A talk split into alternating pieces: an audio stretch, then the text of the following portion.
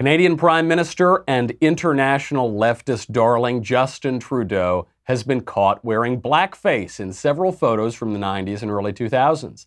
Right, left, and center, black, white, and brown, no one is actually offended by the photos. The problem is the hypocrisy. We will examine the surprising history of blackface and how all of us should react. Then, NBC launches a climate change confessional for the left's environmental religion. Of course, Protestant environmentalists are furious about this, preferring instead to confess to the earth directly. We will examine the new secular sacrament. Finally, the mailbag. All that and more. I'm Michael Knowles, and this is The Michael Knowles Show.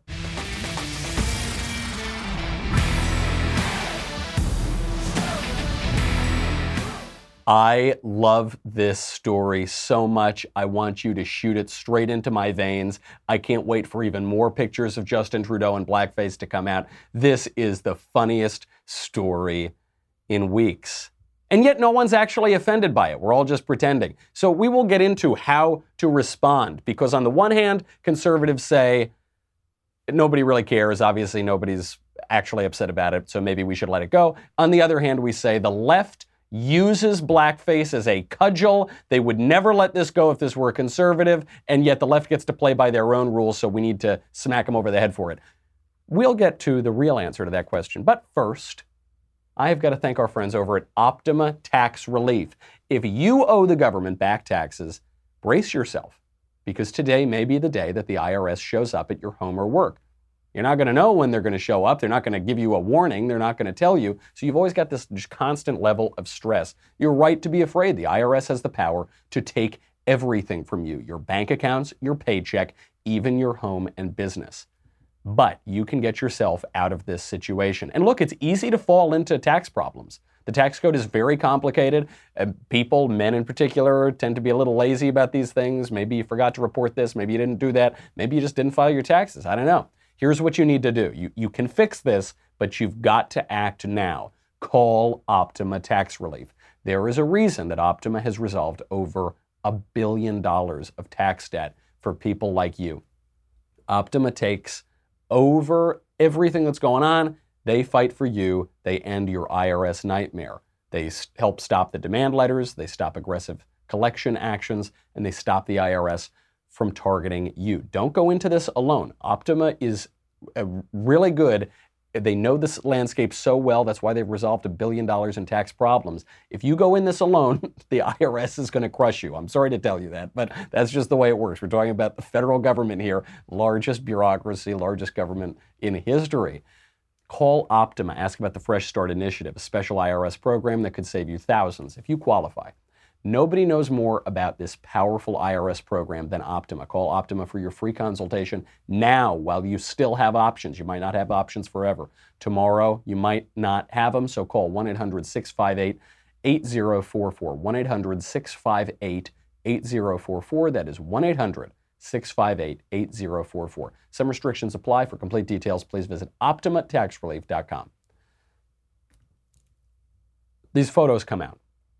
These photos come out of Justin Trudeau. I was on an airplane when these came out, and obviously, you know, I had to get the Wi-Fi. I had to get on Twitter. It was so hilarious because the photos come out first of him dressed up in what the left was calling brown face, wearing an Arabian costume. You know, the left the left is so dishonest on blackface.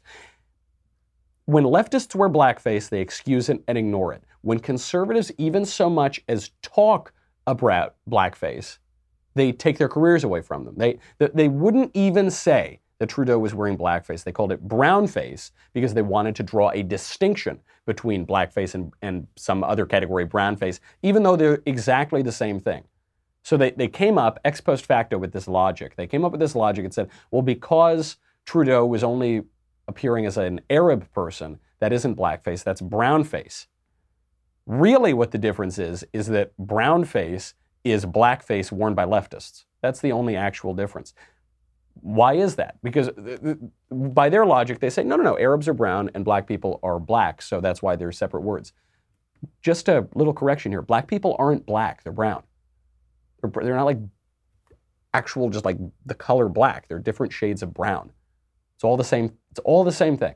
but they want to have a distinction without a difference because they don't want to admit that a major leftist, darling politician wore blackface. The Daily Beast right now, the left wing outlet, the Daily Beast, is referring to this as face darkening.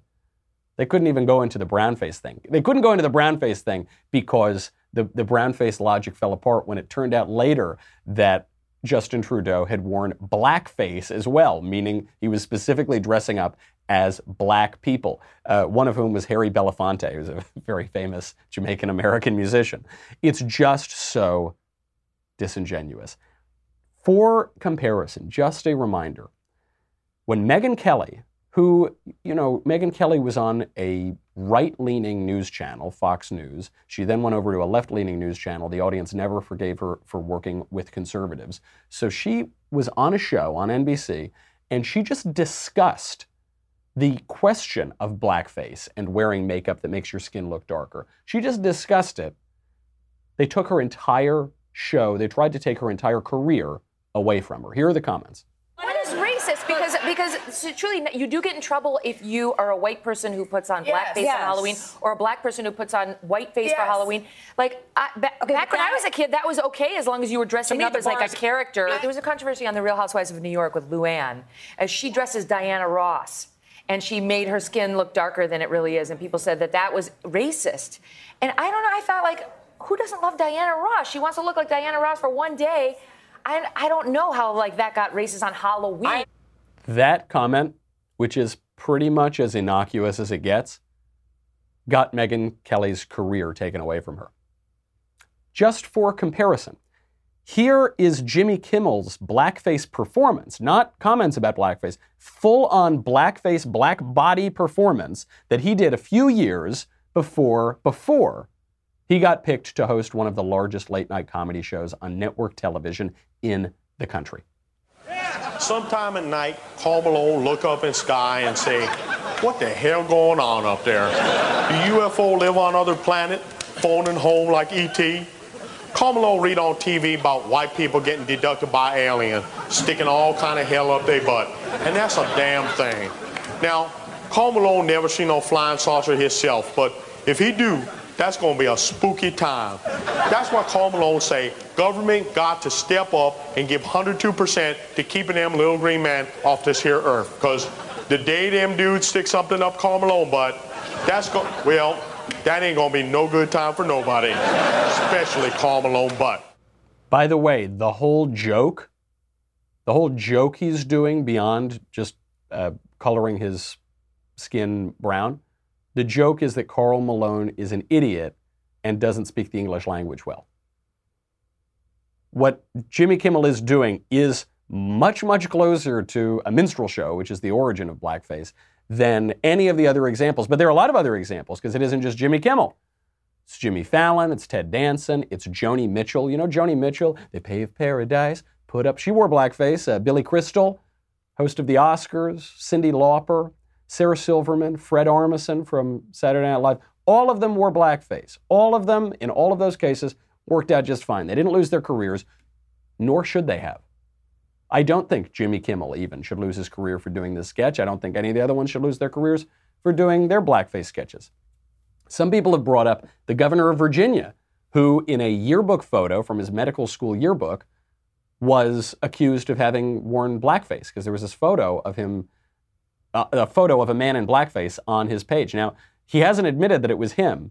He could have been the other guy in the photo who was wearing a Ku Klux Klan uniform. That guy, Ralph Northam, still the governor of Virginia. Oh, by the way, Northam, Northam. So he may have worn blackface. Okay. He may have worn a Ku Klux Klan outfit. That's worse. That's definitely worse. He also said on radio that we should kill babies after they've been born. That, that's probably worse than either of the first two. If, I, if, you, if you were just asking me, sitting governor, what's worse? He wore blackface 30 years ago, or he wore a Ku Klux Klan costume 30 years ago, obviously not to a Klan rally, but just as a costume, or he says that right now, while he has political power, while he is making and enforcing laws in Virginia that we should be able to kill babies after they've been born, I'm going to go out on a limb here and say that last one is worse. I've said this comment before. I've made this apparently controversial remark before. When I said that, last time I said that, Media Matters tried to get me fired for saying that I'm pretty sure it's worse to kill babies after they've been born than to wear blackface. Which means, according to Media Matters, it's better to kill babies after they've been born than to wear blackface. I guess Media Matters wants us to change the laws in this country, make it legal to kill babies after they've been born, but make it illegal to wear blackface. We're going to have to change all the punishments. Now, of course, no one really believes that. No one, nobody really believes that. Obviously, it is the case that there are some instances of wearing blackface that are not offensive to people. How do we know that? Because all those other people wore blackface, and all those other people still have their careers, and all those other people haven't been boycotted, and all those other people are still perfectly popular. You know, the last time a blackface story was breaking, I think it actually was the Ralph Northam story. I had just gotten into an Uber with a black driver. The story had just broke. And I asked what he thought about it. Maybe it was on the radio or maybe it had just been all over the news that day. And he brought up the difference. He actually brought up the point that I just made, which is the difference between wearing blackface and wearing the Ku Klux Klan hood. And he said, blackface, if it's all in good fun, doesn't bother him at all. The Ku Klux Klan hood, it's hard to wear that in good fun. So he, he didn't agree with that. He said that's different. Of course, that's different. So the question is how should we react to the photos of Trudeau? Certainly as conservatives, or maybe even centrists or regular old liberals. Nobody cares about the photos themselves. Everybody cares about the hypocrisy. It's the same thing, Matt Walsh tweeted this out today.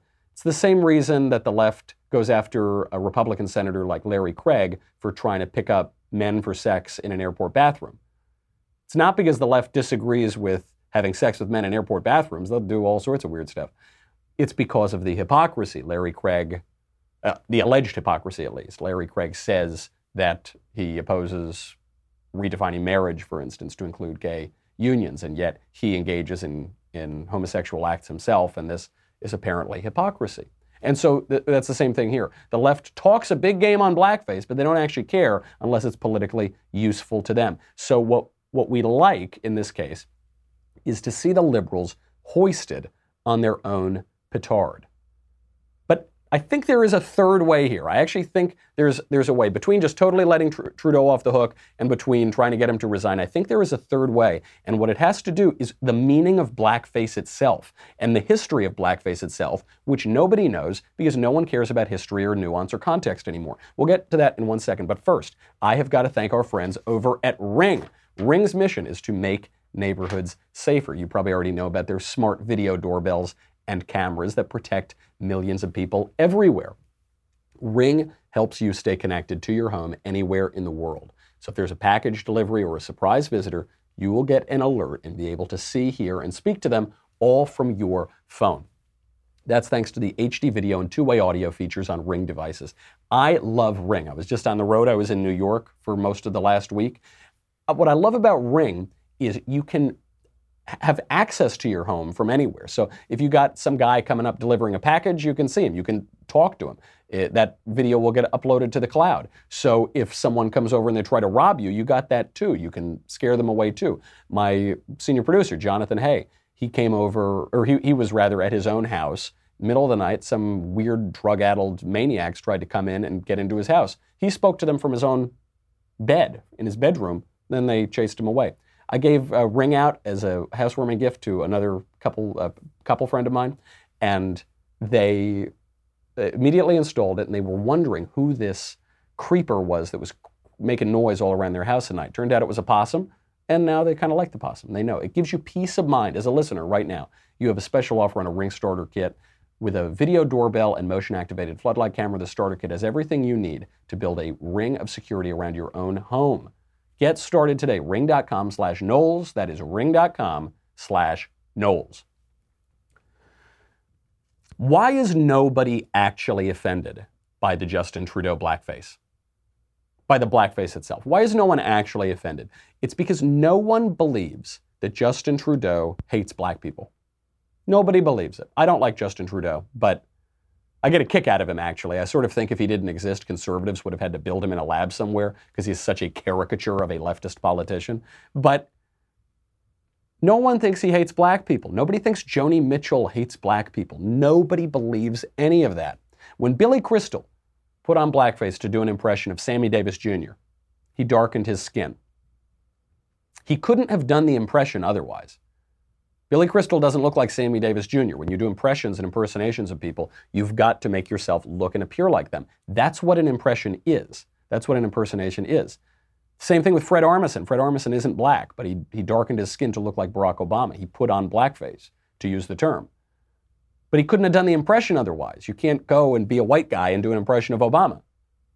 Then just don't do the impression because you're not going to look like the person. So, so are we then saying that white people can't imitate anyone else. We can't do impressions, we can't do impersonations unless they have exactly the same skin tone that you do. How about when the Wayans brothers whitened their faces to play white chicks? Remember that movie White Chicks? I, I actually don't, I mean, this was like 20 years ago or something that it came out, but they look like they whiten their faces and they play white chicks. Is that okay? Are they not allowed to do that? How about when the Jersey Shore came out? Jersey Shore TV show all of a sudden you saw, saw parties start cropping up. I went to a number of them where people were wearing, you know, the white tank top and gold chains and things that I actually just wear under my clothing every single day of my life. But they did it to kind of look like Italian people. Sometimes maybe they darken their skin a little or they make their hair look a little more slicked back or something. They, they physically made themselves resemble Italian people more. Is that not okay? The left objects. The left says, well, black people have been oppressed in America, and white people have not been oppressed. So it's universally always terrible and uh, never acceptable to wear blackface, always offensive. But if a black person wears whiteface, or you know dresses up like an Italian for a Jersey Shore party or something, that is okay. That's perfectly fine. First of all, everybody suffers. Everybody has experienced some pain and suffering in their life. Every people group suffers. The largest lynching in American history was of Sicilian people in the late 19th century. They, they suffered. That's a lot of oppression. So, are you still going to say dressing up like the Jersey Shore is okay? What about the Irish? Irish faced plenty of oppression in America. I mean, there were signs on doors that said Irish need not apply for work. So, when we go out on St. Patty's Day and wear green suits and go drinking and speak in fake Irish brogues, is that, are we allowed to do that? The Irish have been oppressed. Everybody suffers, certainly. But let's even indulge the premises. Let's say that, okay, you can't, it's okay for some people to do it, but not okay for others. It's okay for, in the victim hierarchy, for the more oppressed class of people to dress up like the, the less oppressed class of people or the oppressor class of people, but it's not okay vice versa. Then what about drag? What about drag? What about transvestitism? Because we're told by the left that men oppress women and have always oppressed women, and only now, thanks to feminism, do they not oppress women. I, I take some issue with that history, but let's even indulge the premise. Then, how on earth are you going to let men dress up like women? Put in long hair, paint their nails, put makeup on, wear a dress and high heels. That's just the blackface of sex.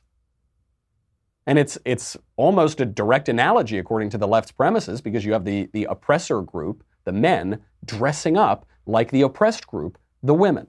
So is it not okay to wear drag? Why are men allowed to dress up like women? Not only are they allow- allowed today, actually, by the way, the left is encouraging that to happen. They're celebrating that. They're holding whole parades to celebrate men dressing up like women. And none of us really has a problem with that. I mean, I was just in New York, which, you know, I was actually down in Greenwich Village for a little bit of it. And in and around the village, there's a drag bar like every three, three blocks. Walked by Stonewall Inn, the, uh, the very famous gay bar in New York. Plenty of people dressing up, plenty of crazy ways. No one had a problem with it. What it all comes down to is context. Nobody knows the history of blackface anymore. It's actually a very interesting history blackface comes from the old minstrel shows. So this was a, a form of vaudevillian entertainment in the U.S. And arguably, it's it's certainly the first uniquely American form of theater. It's arguably the only uniquely American form of theater. And in the minstrel show, broadly, you have white people dressing up like black people, and specifically stock characters of black people. So one, one criticism of minstrel shows is they portray black people as stupid. And this is actually different from what Jimmy Kimmel did when Jimmy Kimmel dressed up like Karl Malone. Even though they might have said the same things and looked the same way, Jimmy Kimmel was, was making fun of a si- single person. He was calling one single person an idiot. Whereas in the minstrel shows, you're talking about whole stock stereotypes of people. So it's not just one individual, but it's black people generally or s- slaves generally. That's one difference. But what's funny is that the minstrel shows aren't only attacked by people who support racial equality, for instance. They, they weren't even just attacked by, by uh, integrationists, for instance, at the time. They were attacked by everybody, and for opposite reasons. So it's, it's funny because they were very, very popular in the 19th century and the very early part of the 20th century, but they still managed to offend everybody. So integrationists objected to minstrel shows because they portrayed black people as dumb and, and as happy slaves. So it almost sort of defending the institution of slavery because it falsely portrayed the slaves as really happy and content with the whole thing. But the segregationists opposed minstrel shows and objected to them because they portrayed the black characters as sympathetic. And they humanized the black characters and they exposed white audience, white audiences rather, to some actual black songs. So some of the songs that were sung were just written by white people and they were sort of caricatures of black spirituals. Some of them were actual black songs, though, and black spirituals that were then exposing white audiences to some small aspects of black culture. I say small aspects because you'd only get that for like one or two acts of the show. The rest of it, there was a sort of vaudevillian format. Our society does not object to non Italians dressing up like Mike the Situation, right? Our society does not object to men dressing up like women. Far from it. We actually encourage it.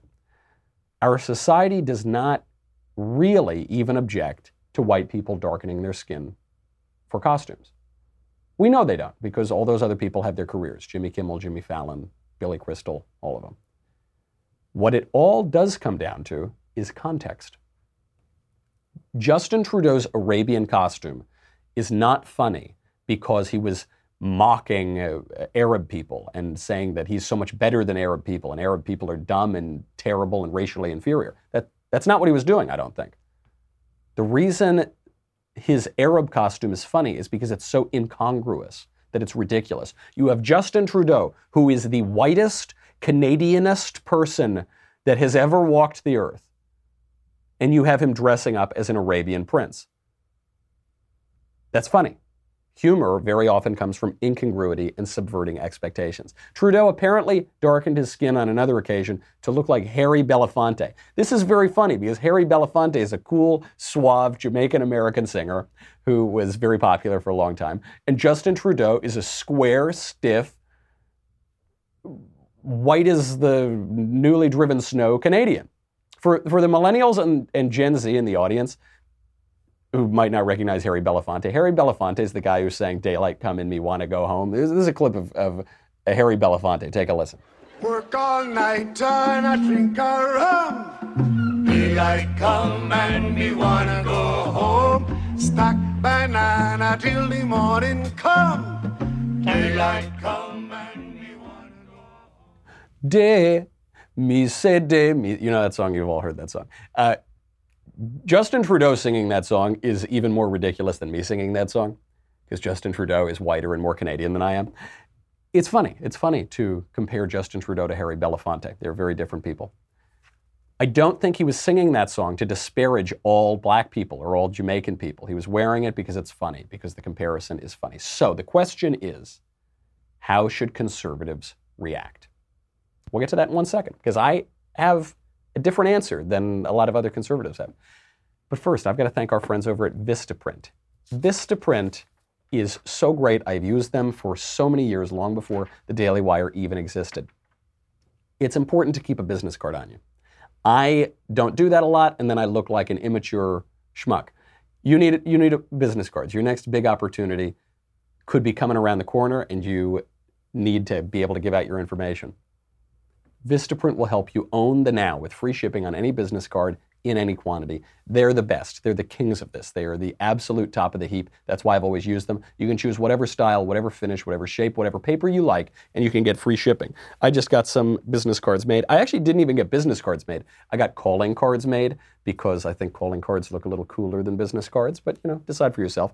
Uh, nice linen paper, just really a beautiful card. Uh, very simple, takes two seconds to do it you choose everything. You can choose the fonts, the designs, the colors, the images. It helps you create something as unique and compelling as your business. Are you ready to get started on your business card? You should be. It's very easy. These guys are the best. It, it, don't look. This is something that you don't need to think about too hard. Go out there, plug in your information, plug in your logo. You get hundreds of fresh designs tailored to your type of company. Or you can upload your own original layout. You pick everything. You can even upgrade to a unique touch, like, say, rounded corners or other paper, uh, paper qualities. Order and receive your cards with free economy shipping. You can feel good knowing that Vistaprint uses only carefully selected inks. Your satisfaction is 100% guaranteed, or your money back. They'll make it right.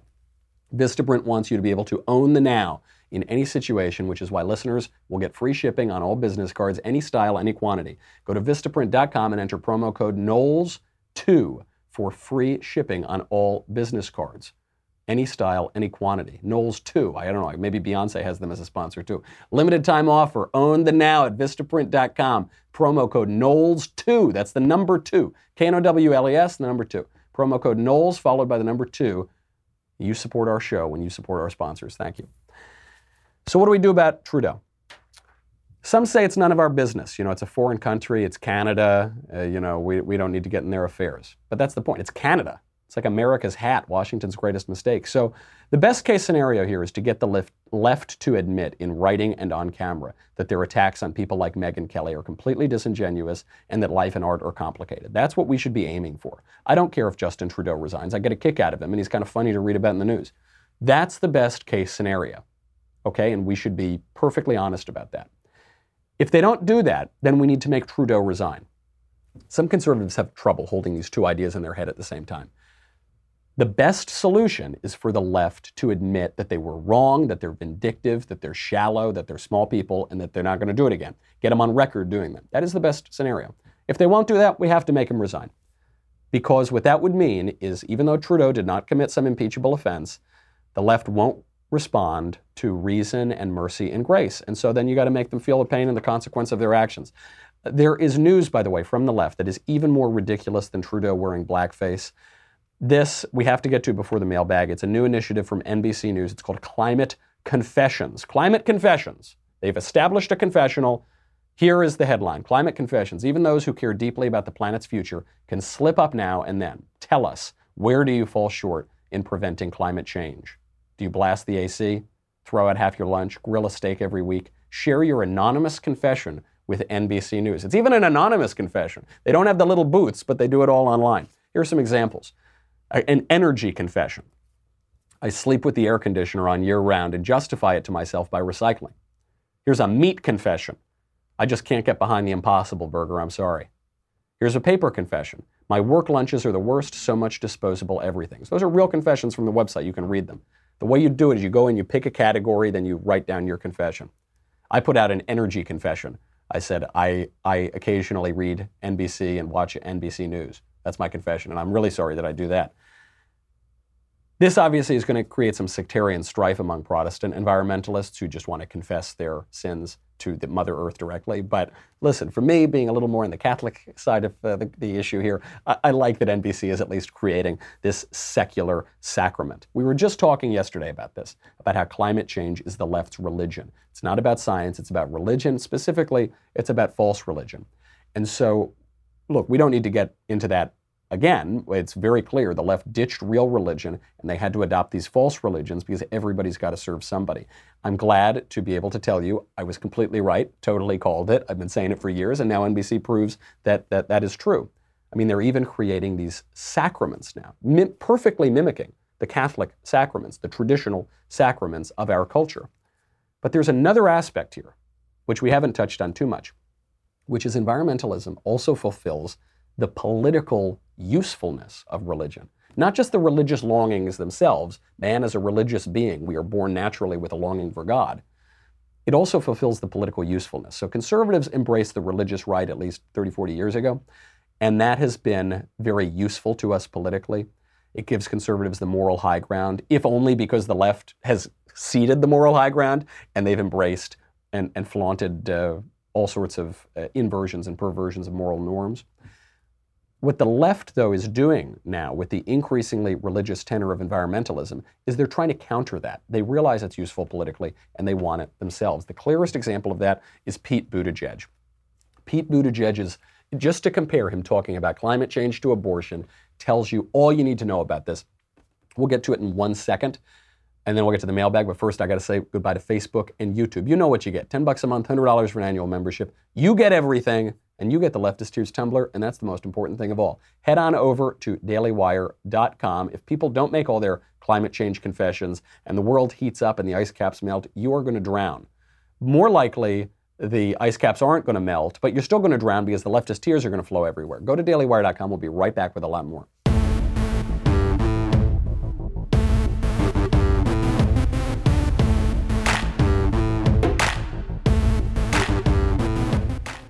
Pete Buttigieg, my least favorite candidate running in the Democratic field, the biggest jerk out of all of them, has come out. He's been doing this now for weeks and weeks, taking what NBC News is showing us, taking the religious or the political usefulness of religion, and most decisively, uh, you, describing this in terms of climate change and environmentalism. Here's Pete Buttigieg using the word sin, using the concept of sin to describe climate change. If you believe that God is watching as poison is being belched into the air of creation, and people are being harmed by it, countries are at risk of vanishing in low lying areas. We suppose God thinks of that? I bet he thinks it's messed up. At least one way of talking about this is that it's a kind of sin.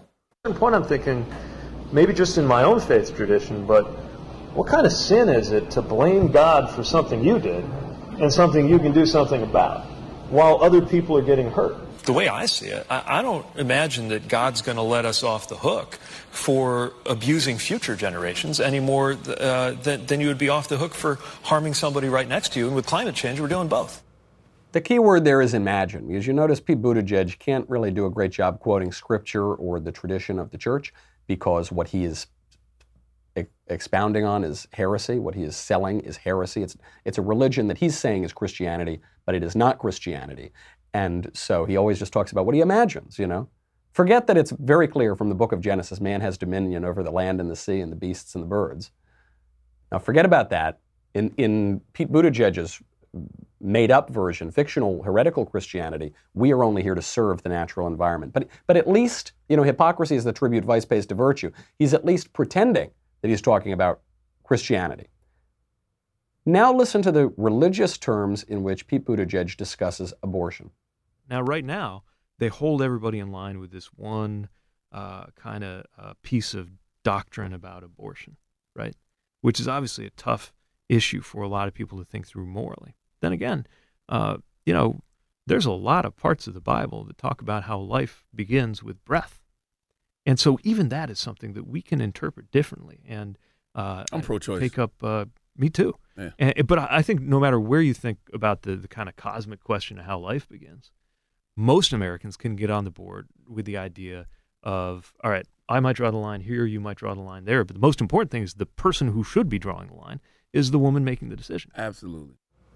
All heretical nonsense. I mean, all just absolutely demonic and hellish heretical nonsense to defend the slaughter of babies. We don't have time to get into it now. Father Frank Pavone, the head of Priests for Life, has a wonderful article describing all of the uh, scriptural references where we can see that God knows us from the very beginning when He formed us in our mother's wombs.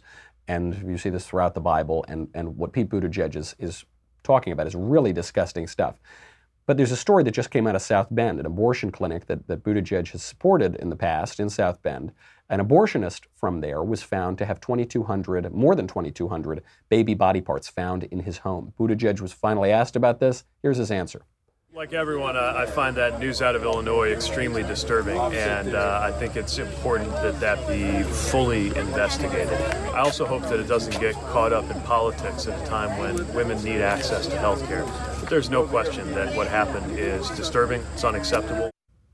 He doesn't want it to get caught up in politics. This is Pete Buttigieg, who is specifically making this a political issue, who's running in part on this issue. Abortion, of course, is a political issue now, and it has been for at least 50 years. This guy is so in support of abortion, he's trying to twist the Bible for his sick crusade to kill babies.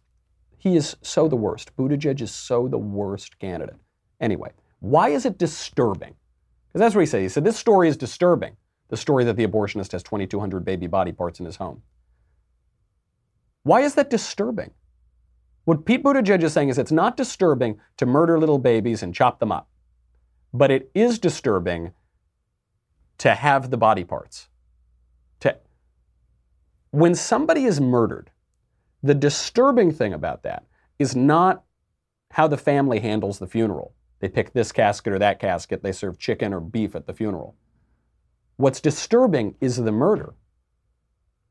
There is no way to get around this It says, oh, yes, we need to defend. It is good, it is moral, it is Christian and biblical to chop up little babies, rip them into different, different parts, pull them limb from limb, discard them like they're nothing but meat. That's good and wonderful and virtuous and true and biblical. But then having the body parts is not. That's bad. That's disturbing. It's not disturbing. Totally backwards. That's the bizarre moral code, the bizarre logical consequence of the immoral code of these false leftist religions, in, including environmentalism, which would have us, all you hear about from environmentalism is have fewer babies, live less, thrive less, be less productive. In some cases, kill your babies. Go, that would be good for the environment. Sacrifice your babies on the altar of the climate. No different than any other pagan religion. We've got a lot more to get to, but we got to get to the mailbag. So let's just fly right through it today, and we'll get to some more stories next week. From Dave Dear St. Michael of the Blessed Covfefe, do you have any suggestions about how to improve on speaking more eloquently in day to day life? Yes. Make a point of not saying uh or um or like, and to a lesser degree, but also importantly, you know. Just take those out of your speech. It's very difficult. I mess up on this sometimes too. I use those words on occasion, but some people use those words a lot, and you'll notice that you use it a lot more than you think you do. Don't do that. One of the advantages is that you don't sound like a valley girl from the 80s. The other advantage is it will cause you to stop.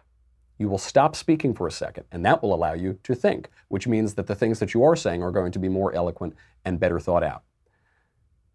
I would recommend slowing down. I would recommend speaking on your breath. One way that millennials and Gen Z, uh, Gen Z less so, I've noticed millennials do this though, is they'll speak in vocal fry. But vocal fry is like when you talk like this, you know, so there's no real air supporting it, but it's just kind of in the back of the throat and it sounds really uh unpleasant and ugly. Speak on your breath. It will give off a sense of confidence. It will make you feel more confident about your ideas and it will be more persuasive. Those are just a few things you can do. Also, read poetry, read good language, read good books, and memorize poetry. Memorize, poetry is easy because you can memorize a poem in an hour or two. Memorize verses from the Bible, memorize Shakespeare, memorize good quotes that you like.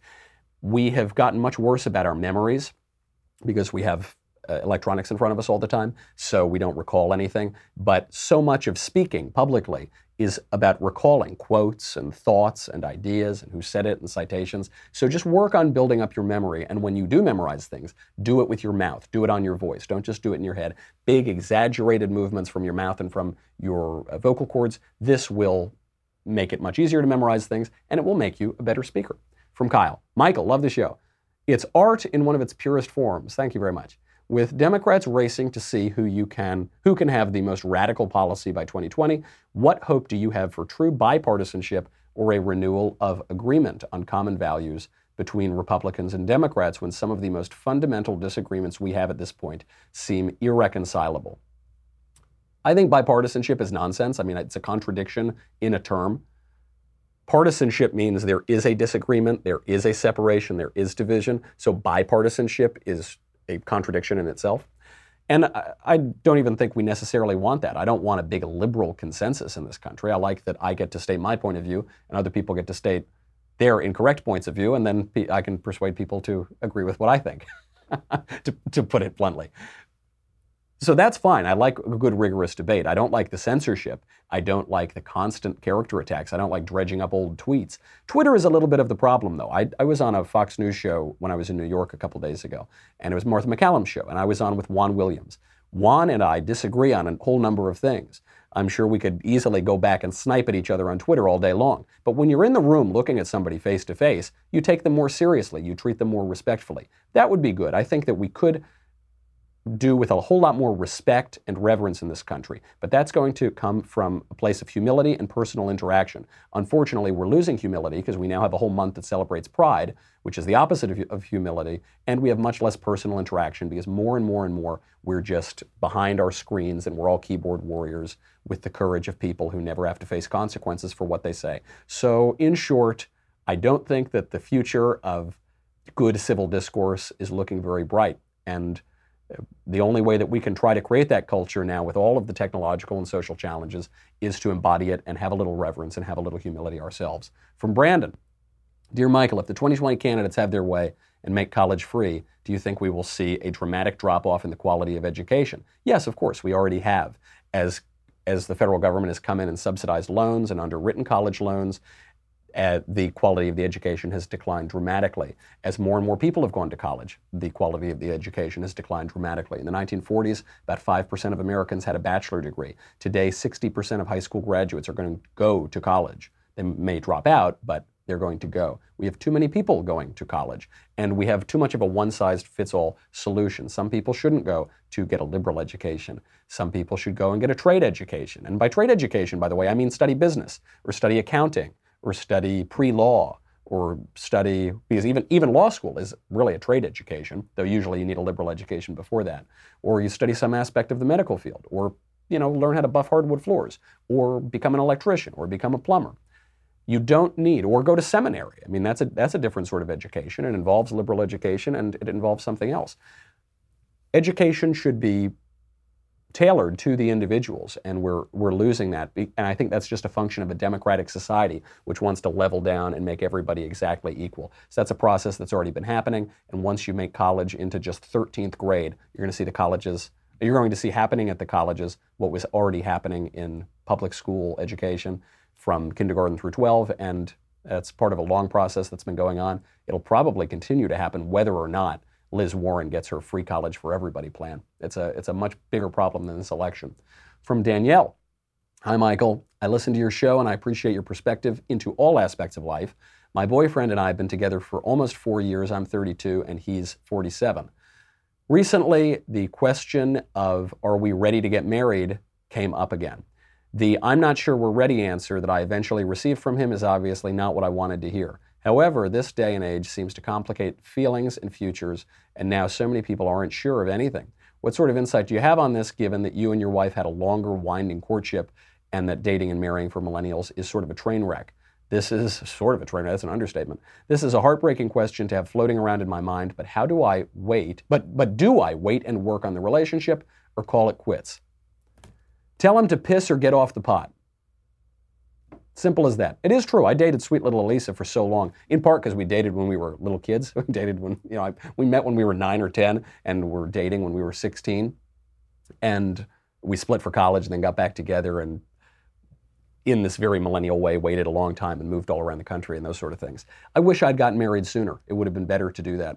And I sort of wish she had uh, told me what I just told you. My grandmother and grandfather dated for a while and eventually she gave him that ultimatum as well piss or get off the pot. That's what you should tell him to do, especially because, I mean, you're younger than he is, it seems. You're 32 and he's 47, but he's 47. He's no young boy. Uh, I'd cut him off. I'd take the Lysistrata strategy. I would make him make a decision and make him act like a man. He's certainly old enough to be one. And there's no two ways about that. Don't wait around for even two seconds. Make him make a decision. You can move on with your life if he doesn't want to do it, or he'll get married because sometimes men just need a little push. From Melanie, hello, Michael. I'd love to know your opinions on the 26th president of the US of A, Teddy Roosevelt. He was a fascinating and inspirational man in his personal life, but I've heard conflicting views on his politics as president and whether they helped the U.S. in the long run or not. What do you think? Thanks. I love Teddy Roosevelt. Some libertarians don't like him because he liked national parks too much and called himself progressive, even though then that term had a, certainly a different connotation than it does now. I think he's great. I think he's basically America. He's loud, he's boisterous. The guy got shot one time finished giving a speech and then only then went to a hospital. You know, the guy gets attacked and he attacks the people right back. He goes over to Africa and bags hundreds of large game. He's just terrific. He's just a great, a great historical figure. Uh, John Milius, one of the great filmmakers who's still living today, has a good movie on Teddy Roosevelt, The Wind and the Lion. Go check it out. There's a great speech by the character playing Teddy Roosevelt of how the grizzly bear is America, and is, is, is, I think he very much embodies that spirit. Whether or not his policies in the early 20th century really matter or don't really matter, whatever. Uh, look, politics is contextual, and politics is circumstantial, and it changes over time. So historical views of of, uh, of presidents change. But as an American character, I think he's uh, just absolutely terrific. Final question from Samuel. What are your favorite last words, either historical or fictional? It is said that Pope Benedict XV, his last words on his deathbed were, La commedia è finita, which is quoting, uh, it's quoting an opera, Pagliacci or something, which is the comedy is finished. And I love these last words because they're funny. There, there's some wit there, the idea that uh, obviously hit, hit the comedy of his life is coming to an end, but also that it's a comedy. Life isn't just a farce. He's not saying it's a comedy like it's an absurd joke a big cosmic joke. It's a comedy in that it has a happy ending. We have a happy ending. Our life has a happy ending. This world has a happy ending. This is what the divine comedy is all about. And I think those are the perfect last words. And if I know that my end is coming, I hope I repeat them when my, when my time comes up. All right, that's our show. Our time is up here. I'm Michael Knowles. This is the Michael Knowles Show. See you on Monday. Daylight come and me wanna go home.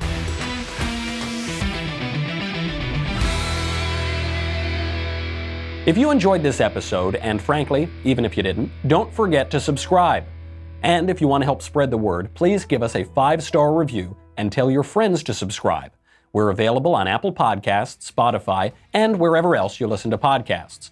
Also, be sure to check out the other Daily Wire podcasts, including The Ben Shapiro Show, The Andrew Klavan Show, and The Matt Walsh Show.